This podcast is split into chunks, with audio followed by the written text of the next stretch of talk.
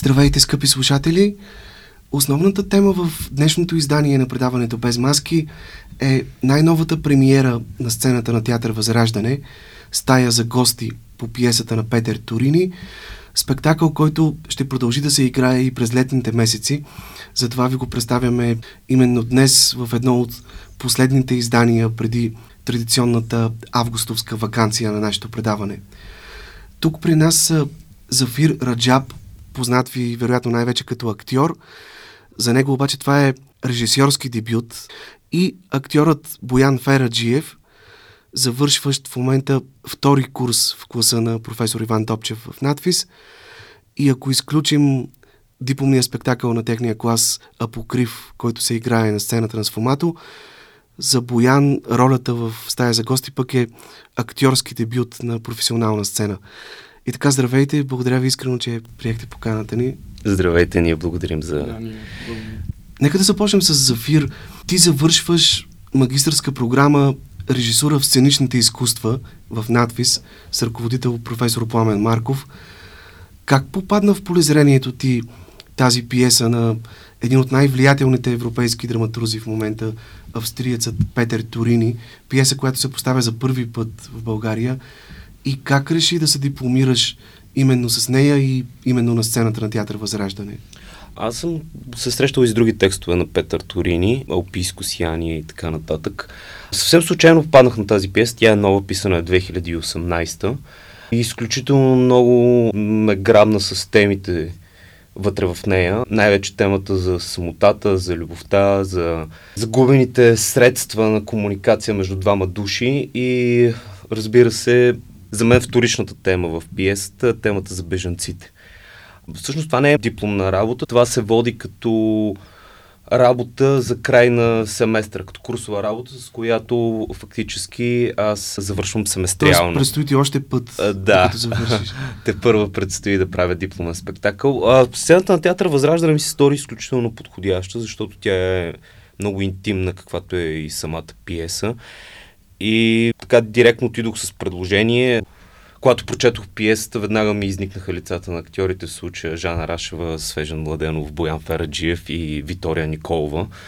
Този принцип, за който много режисьори говорят, че когато прочетат даден текст или дадена пиеса, им изникват определени лица. На мен ми се случи, аз не съм вярвал много в тези неща, но ето, че точно по този начин избрах и актьорите. Беше ли по някакъв начин този твой избор повлиян и от факта, че доколкото знам, самият ти си сириец наполовина по бащина линия, а героят на Боян в тази пиеса е сирийски беженец, т.е. темата за имигрантите е много ключова, много силно заложена в текста. Със сигурност ми е повлияло, когато я четох. Аз по принцип избягвам тази тема, нали, рядко говоря за Сирия, защото по принцип в България много често се говори наизуст за тази тема и много често се говори наизуст за проблемите в Сирия, само през призмата на това, което виждаме по медиите, а то не е много обективно. Със сигурност ми повлиява темата. Аз по принцип не исках пиеста да се занимава с това, въпреки че то е заложено в нея, т.е. исках този проблем да е от силно вторичен характер. Но със сигурност на подсъзнателно ниво тази тема ми е въздействала и ме провокирала. Самото заглавие „Стая за гости“ е много интересно и в него могат да бъдат открити различни смислови знаци и внушения. На първо място, той има чисто предметно битов характер, тъй като в този виенски апартамент, в който се развива действието, наистина има стая за гости и тя е по много интересен начин визуализирана в представлението. Не е разположена на сцената, но през цялото време е достъпна за зрителите, които посредством едни видеоекрани могат да виждат всичко, което се случва в нея. От една страна, наличието на готова, поддържана стая за гости в един дом е знак за гостоприемство, знак за отвореност към другите, към външния свят. В същото време обаче, в случая тя е много силна метафора и за нещо друго, а именно, че когато в един такъв дом липсва усещането за истинска близост, за обич, за емпатия, то всеки един от стопаните на този дом може да се почувства като обитател на стаята за гости. Тоест, ти си вътре, но по-скоро не си на мястото си. Чувстваш се самотен, чужд сред свои. Като че ли именно на това внушение акцентирате във вашия спектакъл? Да, така е. То, самата стая за гости е доста силна метафора. Тя даже е по-голяма от топоса просто стая. Метафората е доста по-голяма. Става въпрос за Европа, която се е превърнала в стая за гости. Въобще за всякакви емигранти, чужденци и така нататък. И всъщност колко е стая за гости е друг въпрос. Колко те са добре дошли там е също друг въпрос. Ти спомена, че темата за самотата е водеща в вашия прочит на пиесата. Онова, което наистина е удивително в случая е как е възможно двама души да живеят заедно, да обитават едно и също пространство и в същото време всеки от тях да е затворен в свой илюзорен свят, в своя защитена територия, в свой личен балон, без да имат някакъв допир един с друг. Вие лично как си обяснявате този феномен? Точно това е много интересно, нали, как изпадаш в такава ситуация. Аз, разбира се, твърдя, че има едни такива събития в живота ни, които причиняват едни необратими процеси, които могат да ни доведат до едно такова положение и когато изпаднем в тях, много трудно можем да излезем от капаните. В случая персонажите на пиесата са паднали точно в такъв капан. С тях се случили едни неща, които са извън тях и са били толкова силно повлияни от тях, че не могат да направят тези процеси обратими. Тоест не могат да възстановят ритъма, не могат да възстановят хармонията, не могат да погледнат другия, могат да се взират само в себе си и, разбира се, намират спасение в някакви други компенсаторни средства. Нали, в крайна сметка имаме едни хора, които живеят от 15 години заедно, но любовта между тях е изчезнала. И смятат, че могат да компенсират, създавайки някакъв свой свят или някаква система, която да привнесе смисъл, който може да бъде привнесен само от любовта. Всъщност, коя е основната причина според вас? Въпросът се към двамата, така че Боян също може да се включва. Коя е основната причина, която на времето е накарала тези двама души, Густал и Херта, героите на Свежен Младенов и Жан Рашева, да се съберат и да заживеят заедно? Дали е ставало дума за любов или за страх от самотата или за някаква нужда да има до теб човек, който просто да те стопли в този студен свят, в който живеем? Ти много добре ги назова нещата. По-скоро дори срещата между тях двамата е точно този страх. Страх от самотата, от нуждата да имаш някой до себе си. Има реплика такава в пиесата. Това с Густал не е по любов. Ние се събрахме така, за да не сме сами, ама то накрая се оказа, че по някой път с друг е по-сам, отколкото сам. Да, и има един много силен разтърсващ монолог на Херта, в който тя пита защо всичко, което е било поне малко хубаво, вече си е отишло, защо не са успели да го запазят. То е интересно дали въобще го е имало. Това също се пита, дали този страх или това желание да компенсираш самотата ти, си причинил една такава... Някаква илюзорна представа си създал, която в един момент сега ще бъдем окей. И ние живеем в този свят 15 години и го удържаме и в един момент ние виждаме, че той не работи. В момента, в който се появи трети човек, ние виждаме, че този свят много лесно се разпада, защото той е синтетично създаден още изначално. Да, и всъщност именно в такъв дом, в една такава ситуация се появява сирийският беженец Самир, героят на Боян, и до голяма степен променя живота на тези хора. Изведнъж виждаме как те, които до този момент са капсулирани в личните си светове, обсебени са от личните си провали, от пропелените си животи, глухи и слепи за всичко останало, изведнъж са принудени да се променят, когато при тях нахлува реалността, позната им до тогава единствено от новините и от телевизионните предавания. Целият въпрос е как те се справят с тази промяна и въобще по-скоро щастлива или нещастна се оказва за тях появата на този чужденец. Може би Боян, така да каже, как той вижда своя герой и неговата роля в тази ситуация. Според мен Самир е нещо като... Той се явява като катализатор на някакви неща, защото тези хора толкова, както казахте, са се капсулирали в този свой свят. Те дори не говорят помежду си и влиза един външен човек, който дори те не са сигурни дали ги разбира, дали може да им каже нещо на среща и той се явява само като ухо. А по някой път на човек му трябва само единствено ухо, за да може всичко, което си е стаил вътре в себе си и размишлява, да излезе под формата на конкретна мисъл, да го чуеш и ти самия, не само да ти седи в главата и чуейки го дори от своите собствена уста, осъзнаваш, че нещата стоят по доста по-различен начин. Така че това, че Самир нищо не казва, само слуша и е ухо, е всъщност най-важното за тези хора и точно затова и ролята е такава поставена. Защото те така стигат сами до своите изводи, до нещата, които са пропуснали най-накрая. Един на друг не могат да си ги кажат. И изведнъж мога да ги кажа на някой, който може и да ме разбере, може и да не ме разбере, но няма да има последствия, просто защото съм го изказал и той няма какво да стане. И това докарва до други заключения, стигаш до други изводи. Всъщност, колко трудно се оказва да се интегрираш истински в една друга среда, на друго място. На пръв поглед светът изглежда отворен, модерен, като едно глобално село, в което всеки може да отиде навсякъде и да съжителстваме заедно. Можеш ли обаче да се интегрираш истински, органично в някаква друга среда или винаги оставаш чужд по един или друг начин? Мен тази тема много ме занимава напоследък, тъй като най-добрият ми приятел, с който съм споделил адски много неща, замина да учи за Амстердам. И с него постоянно си говорим за хората там, как може да се интегрираш, нали, по какъв начин върви комуникацията с хората там и как те приемат. И истината е, че има нещо много сбъркано в приемствеността там, тъй като има една особена хладина, за която с Зафир доста сме говорили и в пиесата, че те са приемствени по някакъв начин, говорят абсолютно, нали, заповядай, ела, тук всичко, искаш ли нещо, искаш ли това, обаче винаги има едно отчуждаване, се едно гледате леко отгоре, ти не си наш, ти си леко друг.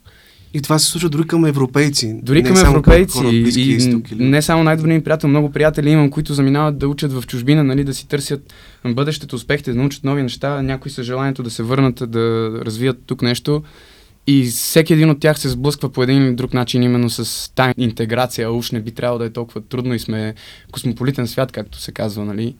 И много особено. Всичко е едно, всички говорим на един език, пък като тръгнем да се опитваме да се срещнем истински, има едни бариери, дето винаги единия седи леко отчужден. Всъщност важно е да кажем, че пиесата е абсолютно актуална и в нея се говори за конкретни събития от живота на Европа през последните години. Насилието над жени в навечерието на една нова година в Кьолн, за терористичния акт в Париж, когато един шофьор умишлено прегази не знам колко бяха на брой невинни жертви, за евакуирания стадион в Германия заради бомбена заплаха. Тоест, това са абсолютно актуални неща, случващи се и днес. Боян, за теб колко трудна беше една такава актьорска задача? Ти си почти през цялото време на сцената, но присъстваш мълчаливо, като единствено от време на време изричаш някакви по-скоро клиширани, заучени фрази. Колко сериозно предизвикателство е за един млад актьор да говори през мълчанието на сцената? Доста беше сложно. Дълго време нямах идея какво се случва и как трябва да подходя към тази роля. И се чувствах буквално като камера, която наблюдава какво се случва и се опитвах, докато седя в това, дори да не мисля на български. Мисълта ми да тече на друг език, за да може възможно най-отчужден да се чувствам от тия хора и наистина да минава през едно неразбиране. И много се съмнявах, много се лутах и на Зафир постоянно съм умрънкал, ама тук това не седили много клиширано, тук някакви оценчици да има и така нататък. Защото не трябва да е външно, защото става много, много издребнява, когато е външно, нали, те направят нещо и аз се стресна. Трябва да протича някакъв друг процес, който да следи наистина тия хора. Аз се опитвам, очевидно те искат да направят някаква връзка с мен и аз, разбирайки езика, трябва да се опитам да се отчуждя от този език и да ги разбера през някакви други, през жестове, маниери, интонации, и наистина ме вади от самия мен. Аз на моменти се потапям в тази ситуация, просто седя и анализирам и гледам сцената и гледам телефона и се чудя сега какво ми говорят тия хора, мога ли да си тръгна, не мога ли да си тръгна. Интересно е, просто си като камера, всичко наблюдаваш и запаметяваш. И дори след като минат репетиции е много любопитно, защото Зафир гледа отдолу от сцената, а пък аз гледам отгоре от сцената, защото имаме се едно от две гледни точки, които после можем да сравним и да обсъдим как стоят нещата отгоре, как стоят нещата отдолу. В този смисъл, умишлено ли беше решението монологът на твоя герой, в който той разказва за войната в Сирия, за нещастието на близките му и за собственото си бягство в Европа, да бъде произнесен изцяло на английски език. Език, който очевидно ти владееш прекрасно. По принцип това е драматургично средство. Нарочно е написано така. То подпомага още повече за отчуждаването и на публиката, и на самите персонажи. Така че аз го ставих абсолютно умишлено той да изрече целият монолог на английски, защото това подпомага и подсилва всъщност този ефект на отчуждаването. И страхотната препикавка след това. Извинявай, Самира, ма ние много не разбираме английски. Всъщност, парадоксално ли е това наистина, че Самир, който не говори техния език, се оказва единствения, който ги разбира истински, който истински им се чувства. Тъй като те, както споделят в самото представление, само се правят, че се разбират от страх да не останат съвсем сами. Тук не знам дали това е вярно, но сега така ми дойде да го кажа, но Самир няма за какво да се прави. Той е отишъл да търси ново, да търси някакъв изгубен рай. Баща му е казал Европа. Европа е мястото. Ти трябва да отидеш да намериш Европа. И той отива, търсейки нещо съвсем друго, да преоткрие свят, мир или каквото и да е. И той знае, че няма какво да губи, просто има да търси нови неща и се сблъсква отново с друг вид война, вътрешна на някакви хора, не на външни фронтове. И това го съсипва много. Въпросът е, ако Европа е една стая за гости, както казва Зафир, доколко желани са тези хора от Сирия, от Близкия изток в тази стая за гости, доколко желание са да бъдат приети тук? Смятам, че има нещо надменно в това желание. Всъщност това отчуждаване, за което говорим, е: аз искам да ви помогна, нали, вие да сте тук, само за да мога да кажа, аз съм добър човек, правя добро за... Нарича се отдрогостяване, нали, ние винаги имаме, ние се грижим за вас и правим всичко възможно за вас, но вие сте други, ние винаги ви отдрогостяваме. И ето, нали, аз ви помогнах. Но това е, нали, така тема, която, нали, Европа години наред се е сблъсквала с емигранти, нали, не са само сирийците, нали, това е матч или филм, който се върти от години и е спорна темата. Също са били имигранти в Западна Европа. Точно така. И е много спорно колко са желани или колко не са желани. Според мен нещата са по средата. Не можем да кажем не са желани, в същото време да кажем пък, че са много желани. Но това е нормално. Ако говорим отново с метафори, не е ли най-страшен този огън, който не стопля, а направо изгаря? В рамките само на няколко минути Херта произнася като че ли две коренно противоположни неща. Най-напред казва, че всичко около нея е студено и че целият свят е студен, и само малко по-късно възкликва: светът той без това гори от доста време. И това е като че ли точно пожарът на омразата, на насилието. Пожар, който може да гори, но на теб те е студено. Ти не можеш да се стоплиш от него. Той е като някакъв инфернален огън, такъв, който хем е много гореща, ама седи вътре една студена, той, защото е каменно. И гори, ама нищо не усещаш в същото време. Толкова си го бръгнал вече на този огън, че не усещаш болка. Просто седи една в каменелост, от която не можеш да го разрушиш това нещо. Да те студен, както се казва. Да, ако ще си говорим в метафори. Как си обяснявате финала на спектакъла? Защо Самир не оцелява, въпреки че като че ли вече е спечелил сърцата на своите домакини? Дали това, че те се опитват да го лишат от свобода, да го накарат на сила да остане при тях, го тласка към едно такова фатално решение? Има го това нещо. Разбира се, той избяга от едно място, което не произвежда смисъл за него, което няма контекст за него. Отива на друго, в което смята, че може да произведе нов контекст, да създаде нов смисъл за живота си, но вижда, че няма смисъл всъщност. Това няма смисъл да създавам нов контекст тук. Нали? Това е някакъв тип екзистенциална самота, която няма лек за нея. Тя не няма и същевременно това няма и пол и възраст. Нали? Един човек, всъщност героя на Самир, е на 17 години. Случката в Дарая, градът е бил окупиран 4 години. Той е избягал на 16, което означава, че е бил на 12 години, когато се случи от цялото това нещо. И когато на 12 години се случи едно такова нещо, някакси за теб процесите в главата ти могат да станат много необратими. Тоест, случило се е нещо, което е извън теб и то те променя за цял живот. Нещо, което се е случило и с Херта, която е била излъгана на времето и е забременяла като млада, и това се е случило и с Густав, който е попаднал в една такава среда на неонацисти още като много малък. Тоест, имаме тук едни случвания, които остават следа за цял живот. Те оформят по някакъв начин. И те оформят толкова здраво, че в един момент ти не можеш да разчупиш тази черупка. И всъщност този възможен изход за Самир е за мен е най-правилен. Както казах, нали, по-рано, той отива да търси нещо ново, пък се блъсква с същата война, просто на друг фронт, по друг начин. Добре, Зафир, твоята актьорска кариера се развива успешно. Вече близо 7 или 8 години си част от трупата на Народния театър. Защо реши да потърсиш и ново призвание, в случая да специализираш режисура? Аз от доста време го мисля това нещо, защото имам огромна нужда да добавя още нещо от себе си и да съм още по-близо до изкуството и още по-близо до театъра. И дълго време се колебаях дали въобще да тръгна по този път. Наново възстановиха магистърските степени в академията, начало с професор Пламен Марков, доцент Петър Кълков и Явор Гърдев.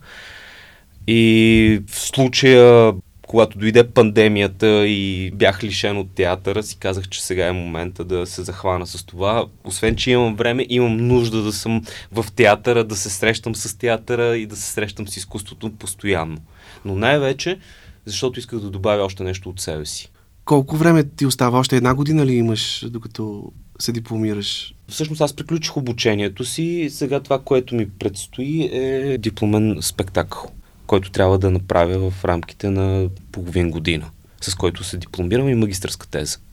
На кое от тези две занимания мислиш да отдадеш приоритет от тук нататък? Ще се опитвам да ги съчетавам.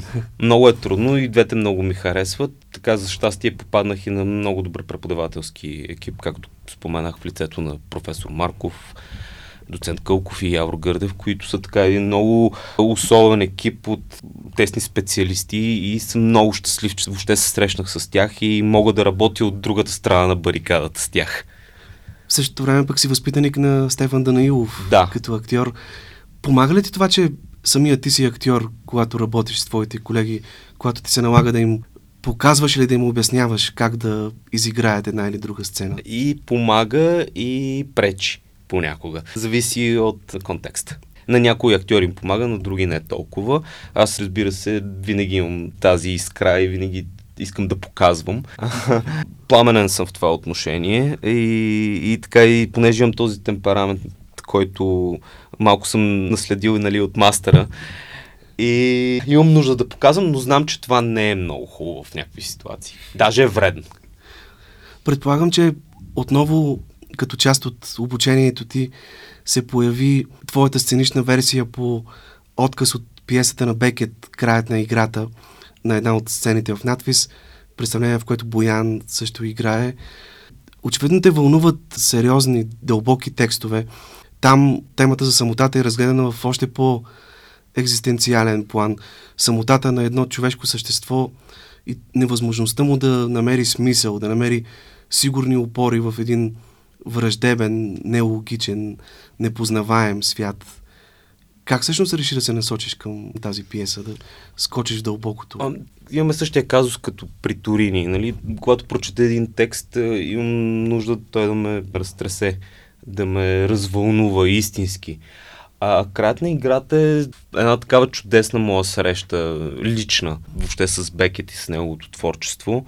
Намирам този текст за изключително плашещ. Нали, той по някакъв начин всички проблеми, с които се занимава, с самотата, с цикличността, с наближаващия край, с липсата на смисъл, ме плашат, но същевременно по някакъв парадоксален начин лекуват тези мои страхове. Много особено с Бекет и с "Края на играта". Въобще срещата ми с този текст е много особена и много особено лично преживяване. "Краят на играта" има съноподобна композиция, нещо, което е характерно изобщо за Бекет, но интересното е, че персонажите не се движат, както е обикновено в съня, а са абсолютно неподвижни. В случая те са затворени в една подобна на килия стая. Боян дори играе един от синилните родители на главния герой Хам, които и двамата са останали без крака вследствие на някаква катастрофа и са затворени в едни бокуджийски кофи, от които могат само от време на време да подават главите си и да изговарят някакви случайно припомнени, несвързани фрази. И всъщност Бекет тук по много интересен начин представя познатата дилема от Хамлетовия въпрос, да бъдеш или да не бъдеш. Мъчителното колебание на човека между желанието да напусне този свят и стремежа да продължи да понася болката и безсмислието на съществуването.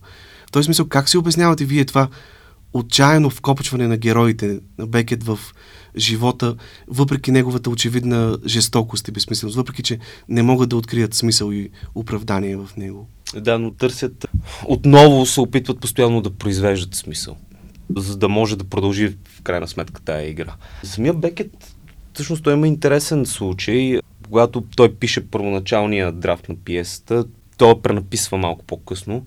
След смъртта на брат му, който много тежко се разболява от рак, Бекет седи до леглото му и чака всеки ден брат му да си отиде. И нали, тук се появява този огромния проблем, в който брат ми лежи и умира в случая, но искам това да свърши по-бързо, защото той самия се мъчи, аз се мъча и аз.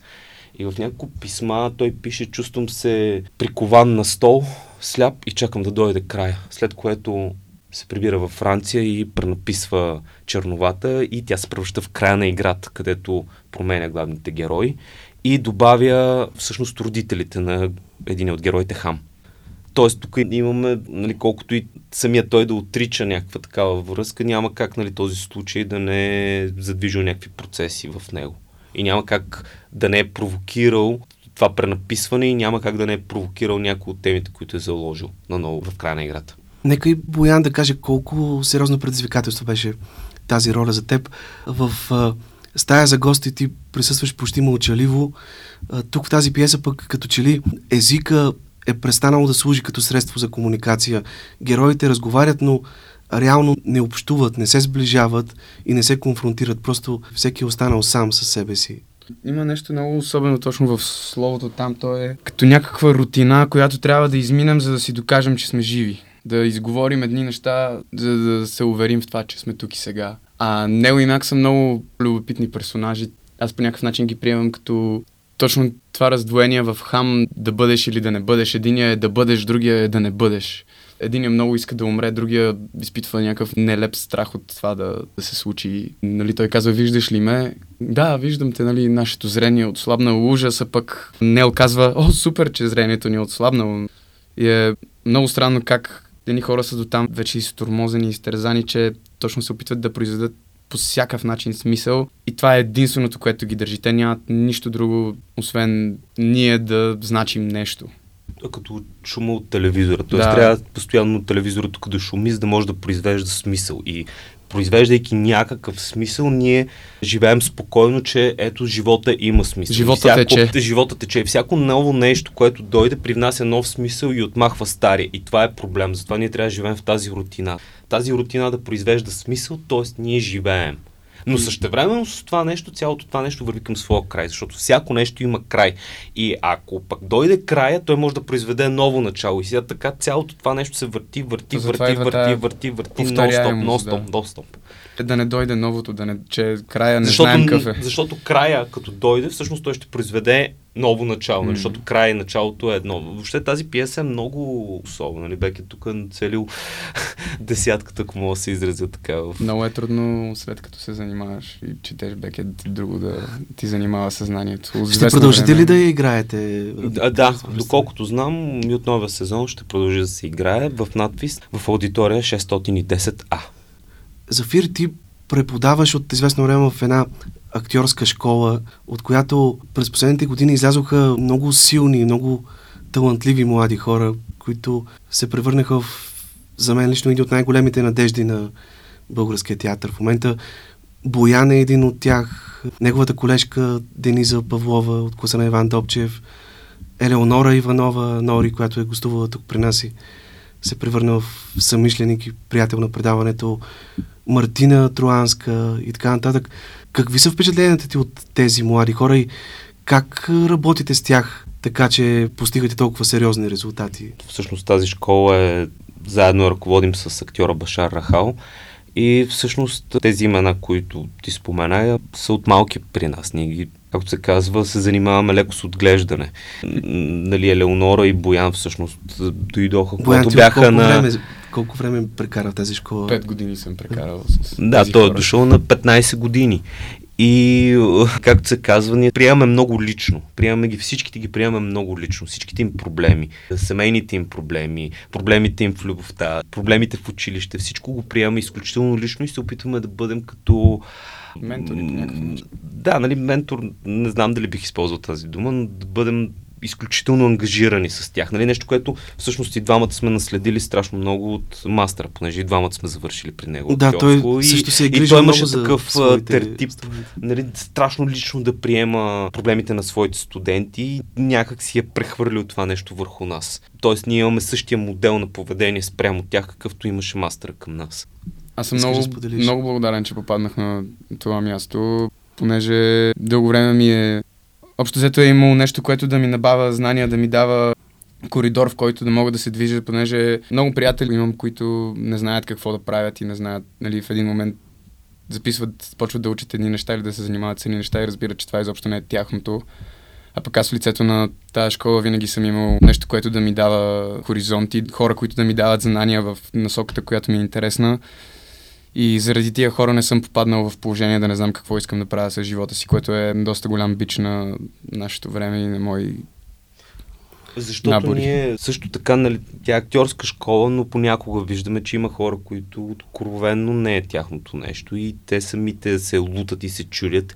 И познавайки ги и познавайки това, което могат и което правят, ги пренасочваме и към други професии, не само към актьорската, към журналистика, към драматургия, към режисура, към операторско майсторство, т.е. не е, нали, строго профилирано се занимаваме с актьорско, но ги ориентираме ги, т.е. имаме и такъв момент се появява. Най-хубавото на тази школа, нали, вероятно и на другите школи, понеже не мога да категоризирам, не съм бил другаде, е, че се създава едно мини общество от хора, които заедно почват да учат и да си намират все повече и повече общи интереси, да се разминават, да дебатират и става си наистина за тия 5 години, които съм бил в школата, нали, най-интензивно първите 2-3, сме си били абсолютно както един клас в НАТФИЗ. Абсолютно симбиоза се получава между по-голямата част от хората. Ние ставаме общество, излизаме заедно.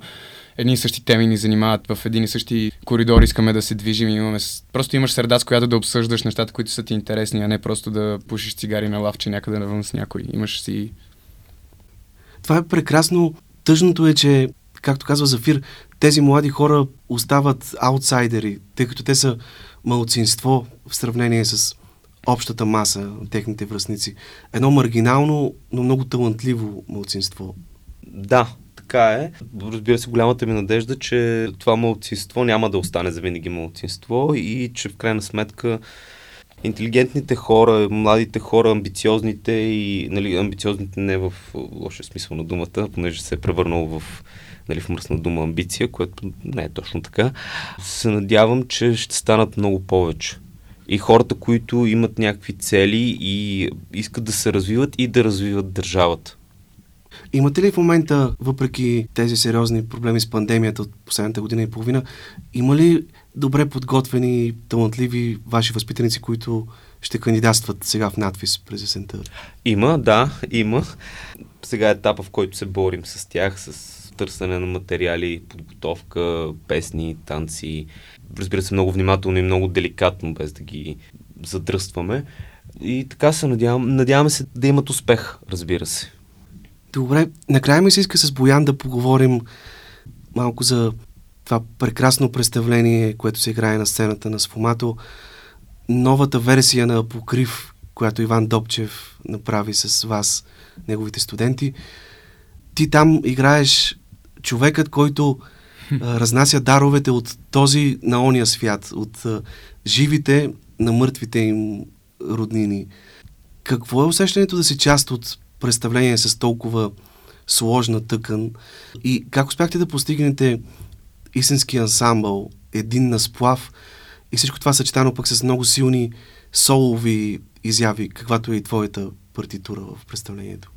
Апокриф е нещо страхотно за мен, чисто актьорски и като колективно нещо, защото носи съвсем различен дух, трябва съвсем различна спойка между нас, колегите. и изисква съвсем друга нагласа и естествено нашия професор Иван Добчев доста се старае да гоним тази друга цел, тази висока летва, нали. Натрупахте ли ценен опит, минавайки през тази школа на това представление, тъй като наистина се лечи, че сте положили много труд и въздействието е изключително силно върху зрителите? Смятам, че аз лично за себе си, нали, не мога да говоря за всичките си колеги. Предполагам, че няма да възразят, но аз мисля, че натрупах много опит, защото за първи път някой ме поставя в такава ситуация, че да трябва толкова много да изляза от себе си и от своя начин на възприятие на света. Въобще времето е друго, контекстът е съвсем различен, вярванията са съвсем различни. Аз дори не съм особено религиозен, имам много лутания по този въпрос, но все още не съм достигнал до тях. И всъщност Апокриф и в тая насока много ме е карало да търся и да чета тези теми апокрифните за Господ, за хората, как възприемат изобщо тая божествена сила, как се живее под Бога, какво значи да живееш под Бога като едно общество затворено с негови вярвания, морали, ценности и колко, как може да дойде един външен човек и тотално да го разбие това нещо. Просто е така, защото аз съм всъщност човека, който разбива представите на всички тези хора. Просто е така да преобърнеш всичко наобратно, да го завъртиш с 180 градуса, 360 градуса и абсолютно да има една ваханалия, едно развилняване пълно, да се загубят всякакви мерки, всякакви граници, да паднат бариери. Много е да се оставиш на нещо друго, много е завладяващо е, наистина. След тия спектакли се чувствам прероден. Нямам търпение да го играем Апокриф. Иван Добчев сподели, че неговото завръщане към Апокриф е мотивирано от сполетялата ни чума, пандемията от коронавирус и провокираното от нея човешко пропадане, този нов Содом и Гомор, който сякаш настана в този свят. И всъщност той гледа на Апокриф като на съпротива и пророчество срещу тази апокалиптична ситуация. Ти самия как гледаш на ситуацията с пандемията? Как ви се отрази на вас в личен и в по-глобален план? Как смяташ, че ще ни промени? Ами аз смятам, че пандемията доста повлия на адски много хора. Наистина беше нещо много ключово в някакси развитието на света. Аз самия се промених адски много преди пандемията. Нали, мога да кажа, че бях леко мързеливичък, карах си яваш, мислех си, че нали, има време за нещата, ще се случат, няма какво да стане. Обаче в един момент света спира около теб и всичко замлъква и замръзва и усещаш как вътрешно ти не вървиш на никъде. И при мен се появи това, че си казах, аз няма как да стоя на едно място и да не се движа. Ако света е спрял, то аз съм длъжен за себе си да се движа и да се опитам да раздвижа нещата, а не да седя закиснал в това блато. И някакси много се активизирах. Не спирам да работя, да си търся какво да правя вече. Просто няма момент, в който да седна и да си кажа, скучно ми е, не знам какво да правя. Абсолютно станах работохолик по един друг начин, което не знам колко е полезно и до какво ще доведе, но със сигурност се чувствам много по-активен и усещам, че огънчето ми е много по-разпалено, което ме радва определено. Мисля, че е положителна промяна в мен. Споделяш ли, може би, най-важните думи в Апокриф, че срама се свърши в света, а когато се свърши срама, той света като че ли отива към края си? Абсолютно съм съгласен, да. И то в много отношения може да се пренесе това. Най-малкото, че всичко е толкова пошло и разголено вече, което е най-плакатният пример, нали, за тая фраза, но е нещо, с което абсолютно ежедневно се сблъскваме и виждат се резултатите от сблъска с тая пошлост и с това. Всъщност резултатите ще се видят малко след пандемията. Нали? Тя се яви като врящия котлон, се яви като похлопак. И в един момент, сега да върна малко за Стая за гости, нали, темата, която за бежанците, която уж е отминала и така нататък, нали, проблемите в Близкия изток, проблемите в Азия, проблемите въобще по света, нали, то похлопак, като го вдигнем, не знаем какво ври отдолу и какво ще се случи и колко е набрал цялото това нещо. Така че повечето проблеми от преди пандемията, те не са изчезнали, говоря за глобалните, напротив, тях просто някой ги натисна. И сега въпросът е, като се вдигнем този похлопак, какво е имало долу във врящия казан? Накрая, знаете ли вече кои са другите дипломни спектакли, по които ще работите с Иван Добчев, трети, четвърти курс? В момента готвим Иванов Барабанов, което е адаптация на професор Иван Добчев по пиеста на Чехов Иванов. Той е вкарал много персонажи от други пиеси и е по-скоро компилативен текст, нали, негов прочит, който се получава доста интересно, много интересни теми е заложил, много интересни персонажи от други пиеси е вкарал. Има Шарлоте, има Яша Дуняша, има Петруша и особено става много магично, има нещо в него. С тази компилация от различни герои от всякъде, които всъщност носят едни и същи теми и са разхвърлени из цялото творчество на Чехов и той ги събира в една адаптация. Това е изключително интересно и ви предстои среща с още един голям драматург. Ти като Зафир също съчетаваш различни хобита, занимания, дейности. Знам, че продуцираш музикални видеоклипове. Тук при нас не е гостувала Жаклин Даскалова. Да. Ти вече засне няколко нейни клипа. Имаш ли амбицията да продължиш в тази посока, да се развиваш? Непременно. Аз като Зафир също не мога да реша какво да правя. И по-скоро не, че не мога да реша какво да правя, ами адски много искам да мога да съчетая двете неща, понеже не смятам, че човек трябва да се занимава с едно нещо, особено човек на изкуството. Не смятам, че трябва да се затваря и да си налага граници. Трябва да опиташ всичко. Изкуството е едно търсене. И ти трябва да си намериш пътя, да си го търсиш и ако си намериш повече от един път, прекрасно за теб. Със сигурност ще продължа да снимам. Даже сега, понеже ние сме 3 момчета, които главно снимаме, скоро ще отваряме и компания. Снимахме един музикален клип на едни млади момчета, Фройд се казват. Те са рок група, които скоро изкараха нов албум и си струва да ги чуете, много са яки. Ще излезе клипа до месец-два. Ще продължим и да снимаме. Имаме 2 късометражни филмчета вече заснети, в момента са в постпродукция. Те първа хора искат да работят с нас и ние искаме да работим с хора, така че се надявам да се разбере. Аз ви благодаря много за този разговор. Зафир Раджаб и Боян Фераджиев, двама прекрасни и талантливи млади хора, бяха гости в днешното издание на Без маски. Благодарим. Много ви благодарим. Благодарим.